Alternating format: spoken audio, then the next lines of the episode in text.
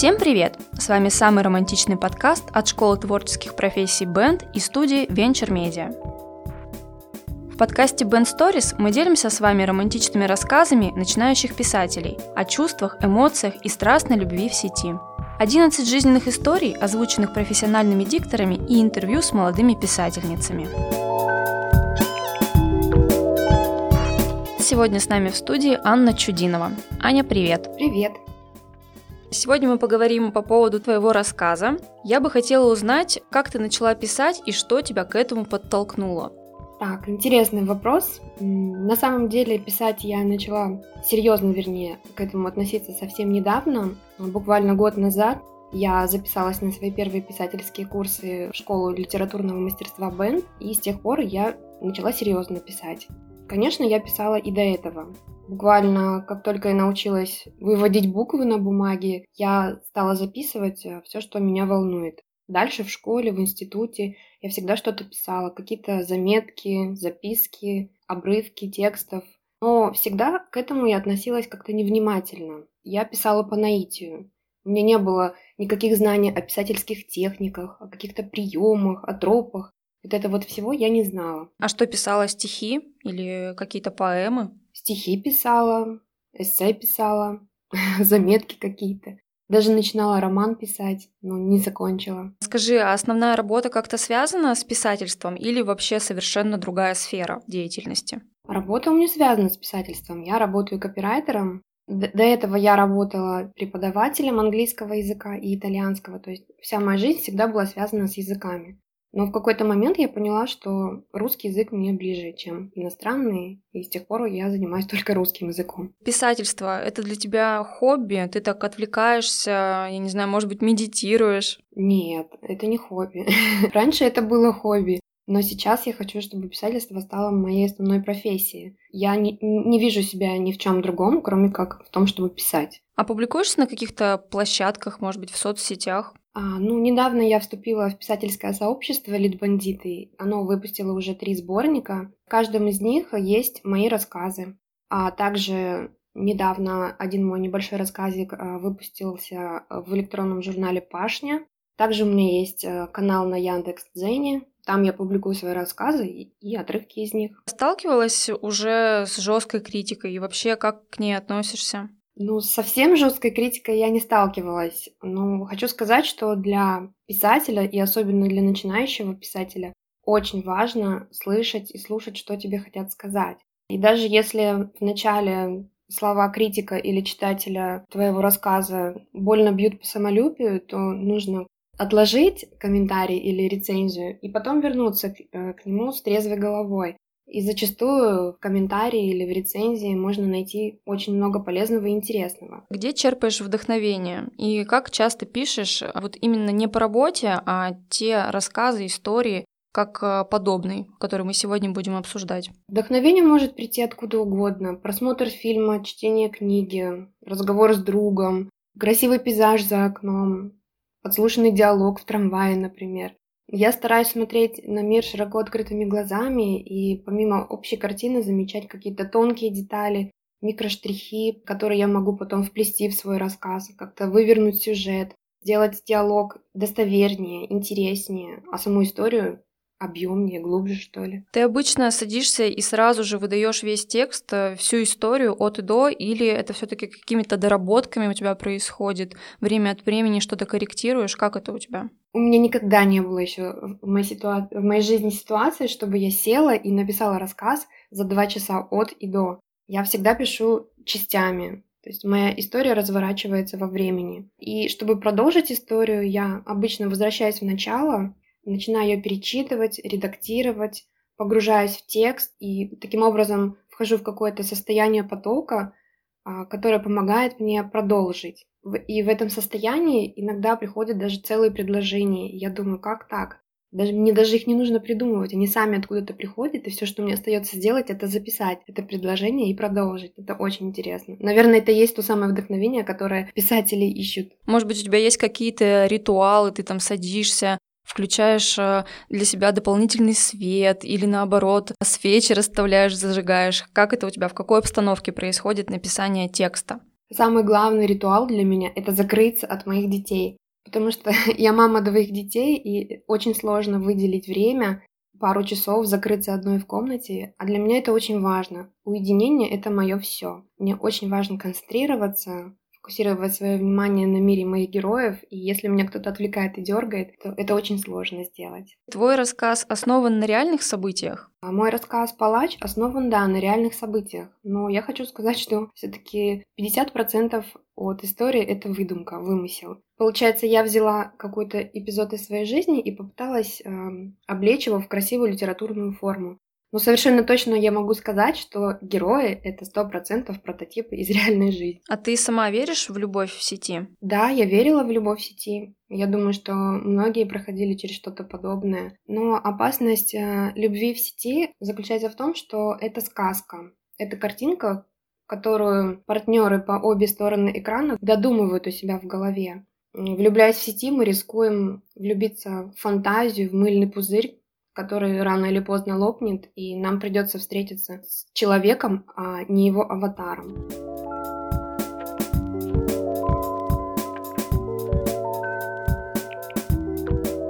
Анна Чудинова. Палач. Мы познакомились с Андреем в скайпе. Я как раз вернулась с Апеннинского полуострова и зализывала раны от неудачного курортного романа. В конец устав от жарких перепалок с миланским горе-женихом, я поскорее свернула тошнотворный чат и открыла новый поиск. В строке желаемой страны оставила любимую Италию. Возраст строго от 30. 22-летнего молокососа, угрожающего рассказать моей маме, какой я оказалась меркантильной тварью, мне хватило за глаза. Первым пяти выпавшим контактом я отправила стандартную разведочную фразу «Andiamo nel bosco a fare i bambini». «Пойдем в лес делать детей». Томительное ожидание сводило с ума. Чтобы отвлечься, я пошла на кухню и заварила из пакетика латте макьято. А когда вернулась, увидела непрочитанное сообщение от Андрея Килата. «Ты смешная. А ты говоришь по-русски?» «Un по». «Немного. Я Аня». Андрей приехал в Италию из Молдовы. Он обосновался в городке Канеграте и уже пару лет работал видеографом на свадьбах. Когда я спросила его о семейном положении, Андрей признался, что совсем недавно перенес тяжелый разрыв. «Хочу, чтобы ты это знала с самого начала. Я не просто не люблю, когда врут». «Ладно. Хотя мне было все равно. Меня никак не касалась его прошлая жизнь. Важнее было то, что Андрей знал русский язык, и вместо «тезоро» и «бимба» я когда-нибудь смогла бы услышать «солнышко» или «любимая». Килат – необычная фамилия. Это молдавская? Да, только раньше она была Пилат. Ого! Ну да, и предки по линии отца поменяли первую букву, чтобы не было проблем. Понимаешь? Ага. Мне нравилось в нем абсолютно все. Манера писать, юмор, легкость. Я закидывала его фотографиями, благо в отпуске я фоткалась у каждой итальянской достопримечательности, и любимыми цитатами. Вскоре мы перешли на видеосвязь. Я обожала его глаза, волосы, руки, я наслаждалась его акцентами, неправильно поставленными ударениями в словах. Я стала забывать, что хотела переехать в Италию. Мне просто хотелось, чтобы Андрей был рядом. Неважно, в какой стране. А приезжай в Челябинск на Новый год. Я с удовольствием, но не знаю, смогу ли. Постараюсь выбить каникулы. А пока мы ждали ответа от его руководства, мы говорили. Звонки, звонки, звонки. Невидимые нити соединяли наши телефоны и наши сердца. Я говорила Андрею, чтобы не приезжал без шапки, а он, что безумно хочет меня обнять. Мы высчитывали нашу разницу в росте с каблуками и без, рассказывали о тайных родинках, выясняли, у кого больше петелек, а у кого больше завитков на кончиках пальцев. Звонки, голос, предвкушение. Потом я забронировала номер на новогодние каникулы в лучшем отеле города. Но Андрей позвонил и сказал, что его не отпустили, и нам надо все прекратить. Но почему? Я не хочу боли никому из нас. Мое увещевание, что можно встретиться весной, летом, да хоть когда, не приносили результата. В конце концов, он попросил меня дать ему время, а я уехала на выходные к маме. Дома, в атмосфере любви и тотального принятия, острые иголки неопределенности ранили не так сильно, и можно было хоть немного забыться. В день, когда я засобиралась обратно, телефон наконец завибрировал. «Прости, я такой дурак. Я, конечно, приеду». Я снова и снова впивалась взглядом в долгожданные буквы и улыбалась. «А еще я хочу сказать, Анюта, я люблю тебя». Я вынырнула из-под толщи страха и снова задышала. И опять все стало как прежде. Мы звонили, говорили, планировали. Андрей купил билет и пять разных шапок. Покажу себя в ушанке в обмен на твою фотку. Новых нет, но могу старую. Я выбрала ту, где позирую миланцу на фоне собора Рождества Девы Марии. Ого, красотка. Все хочу тебя спросить, а с кем ты была в Италии? Ну, это ведь не важно. Действительно, зачем говорить о тех, кто неприятен? Это все было так неважно. Но Андрею было важно, и он замолчал. Сначала я решила, что оборвалась связь, потом думала, что что-то случилось. Я не понимала. Тишина сдавливала горло и не давала дышать.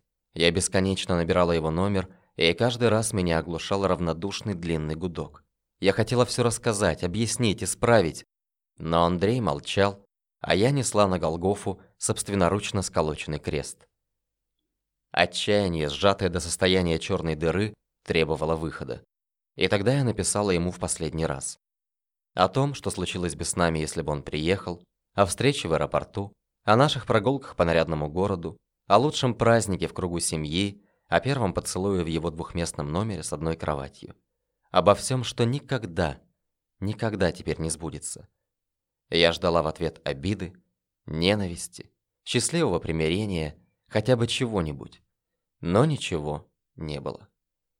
Через 27 часов и 54 минуты я открыла Skype, вбила в поисковике Челябинск и разослала первым пяти выпавшим контактам «Привет, как дела?». Спустя мгновение панель задач подмигнула мне сообщением от моего будущего мужа. Перед новогодней ночью мы с Сашей выбирали посуду для праздничного стола. Когда я отошла к бокалам, в кармане пальто настойчиво завибрировало. Прости. Наверное, лучше на высокой черной ножке. Мне никто никогда не писал таких писем. Или вот эти простые, но такие элегантные. Почему ты молчишь, Анюта? Я люблю тебя. Я удалила сообщение вместе с контактом Андрей и поспешила к Саше.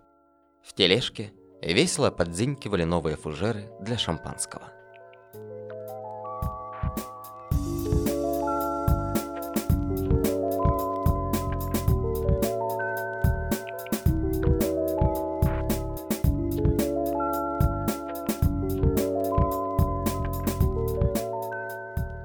Ты знаешь, я когда читала твой текст, не совсем поняла, какого возраста главная героиня Аня, но у меня самый главный вопрос. Я так понимаю, что она находится в сознательном возрасте. Для меня было очень странно, что она а, верит в серьезность намерений Андрея и расценивает эти отношения как а, настоящие, которые могут продолжиться и так далее. Как ты думаешь, почему так? Почему она поверила ему и была готова с ним встретиться? Ну, потому что каждый, наверное, верит в какую-то сказку, фантазирует, что могло бы быть так, могло бы быть по-другому. Каждый верит в лучшее. Возможно, героиня верила в это лучшее, что с ней случится что-то невероятное. Поверила в ту картинку, которую создала у себя в голове. В этом и опасность виртуальных отношений. Они кажутся идеальными. Мы не видим разбросанных носков, у нас нет неоплаченных счетов, нам не приходится общаться с нелюбимыми родственниками. Мы не делаем всего того, что делают реальные пары в жизни. Угу, но тем не менее, она вышла из этой идеальной картинки и нашла себе какого-то реального парня, реального человека, с которым она выбирала бокалы. То есть такие отношения все-таки лучше, как ты считаешь? Конечно, лучше. Я хотела сказать, что в действительности люди-то встречаются, даже если они общались в реальности, не тогда, когда они встретились первый раз в жизни, а тогда, когда они встречают э, друг друга как личность, когда они проживут какое-то время, узнают вредные привычки друг друга, какие-то недостатки. Только тогда происходит реальная встреча героиня как раз-таки встретила того человека, которого она не придумала, который был реальным. Почему Аня считает нужным объясняться за свои прошлые отношения и несет их как крест а, перед Андреем и чуть ли не оправдывается за них? Ну, видимо, она боялась очень сильно потерять его, Это был какой-то триггер для нее. Возможно, в детстве когда-то кто-то ее предавал, и момент, когда он ее отключил из чата и, получается, перекрыл ей кислород и не дал ей трезво посмотреть на ситуацию, просто она боялась его потерять, не могла ничего другого сделать, кроме как так себя вести. Глупо, соглашусь. Но это жизнь. Скажи, пожалуйста, о чем стоит задуматься слушателям после того, как они познакомятся с твоим рассказом? Какая основная мысль, которую ты бы хотела передать? Основная мысль, которую я хотела бы передать, наверное, заключается в том, что в реальности мы всегда можем позвонить человеку, встретиться с ним, объясниться, если мы его обидели. А в виртуальной жизни зачастую происходит так, что если ты кого-то обидел, он просто выходит из чата и выключает тебя. Это бессилие, оно очень больно ранит. И поэтому лучше, чтобы такого не происходило, жить в реальной жизни, а не в виртуальности. Вот мой посыл. Живите настоящим. И какой-то литературный совет, либо пожелание для тех слушателей, которые хотят писать, но по каким-то причинам не начинают этого делать, либо боятся показать миру свое творчество. А самое главное, нужно быть живым и чутким, не переставать смотреть на мир с неподдельным интересом, каждую минуту замечать что-то важное, любить себя и близких, не забывать заботиться друг о друге, стараться вдохнуть творчество в жизнь, а жизнь в творчество. Прекрасное пожелание. Спасибо большое, Аня. Была рада познакомиться.